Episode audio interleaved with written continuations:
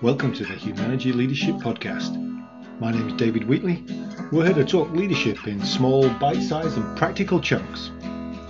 Enjoy.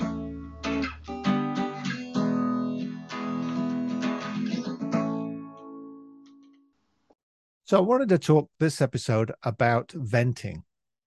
And uh, a lot of people uh, uh, have talked to me about how they they like to have a place to vent, and and what venting actually means. And and so I want to put some clarity on what I see as venting, and and I want to talk about what I call safe venting spaces.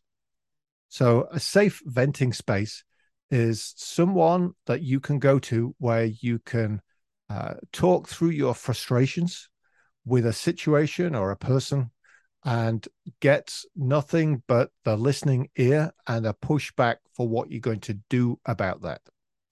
The danger of venting is quite often it can turn into gossip. So I vented to somebody and then they talk to somebody else about how I vented to them and that my venting never gets back to the person I was venting about.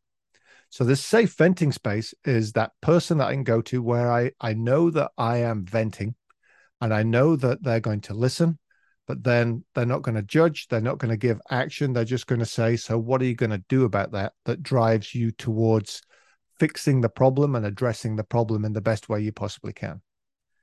Now, that idea of a safe venting space, uh, there's some rules that I've found work. It should not be your boss. And the reason why it shouldn't be your boss is because sometimes if you vent to your boss, they have to do something about what they've just heard. It's not a confidential space. It's not a space where you can just let off steam. The same reason it should not be HR because you're giving people information there that they may have to do something about. And so uh, that neither of those should be your your safe venting place. The third one I found is it probably shouldn't be your significant other. If you're going home from work all the time and venting to your significant other, she's not seeing or he's not seeing the best side of you.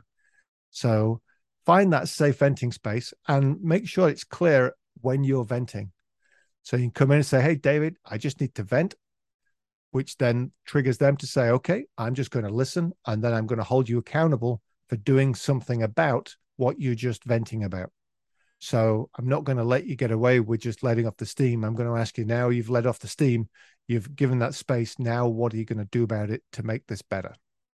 So think about what's my safe venting space.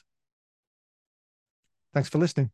That was the Humanity Leadership Podcast. My name's David Wheatley. For further information about Humanity, go to humanity.com or check out our latest book, What Great Teams Do Great, from all good bookstores.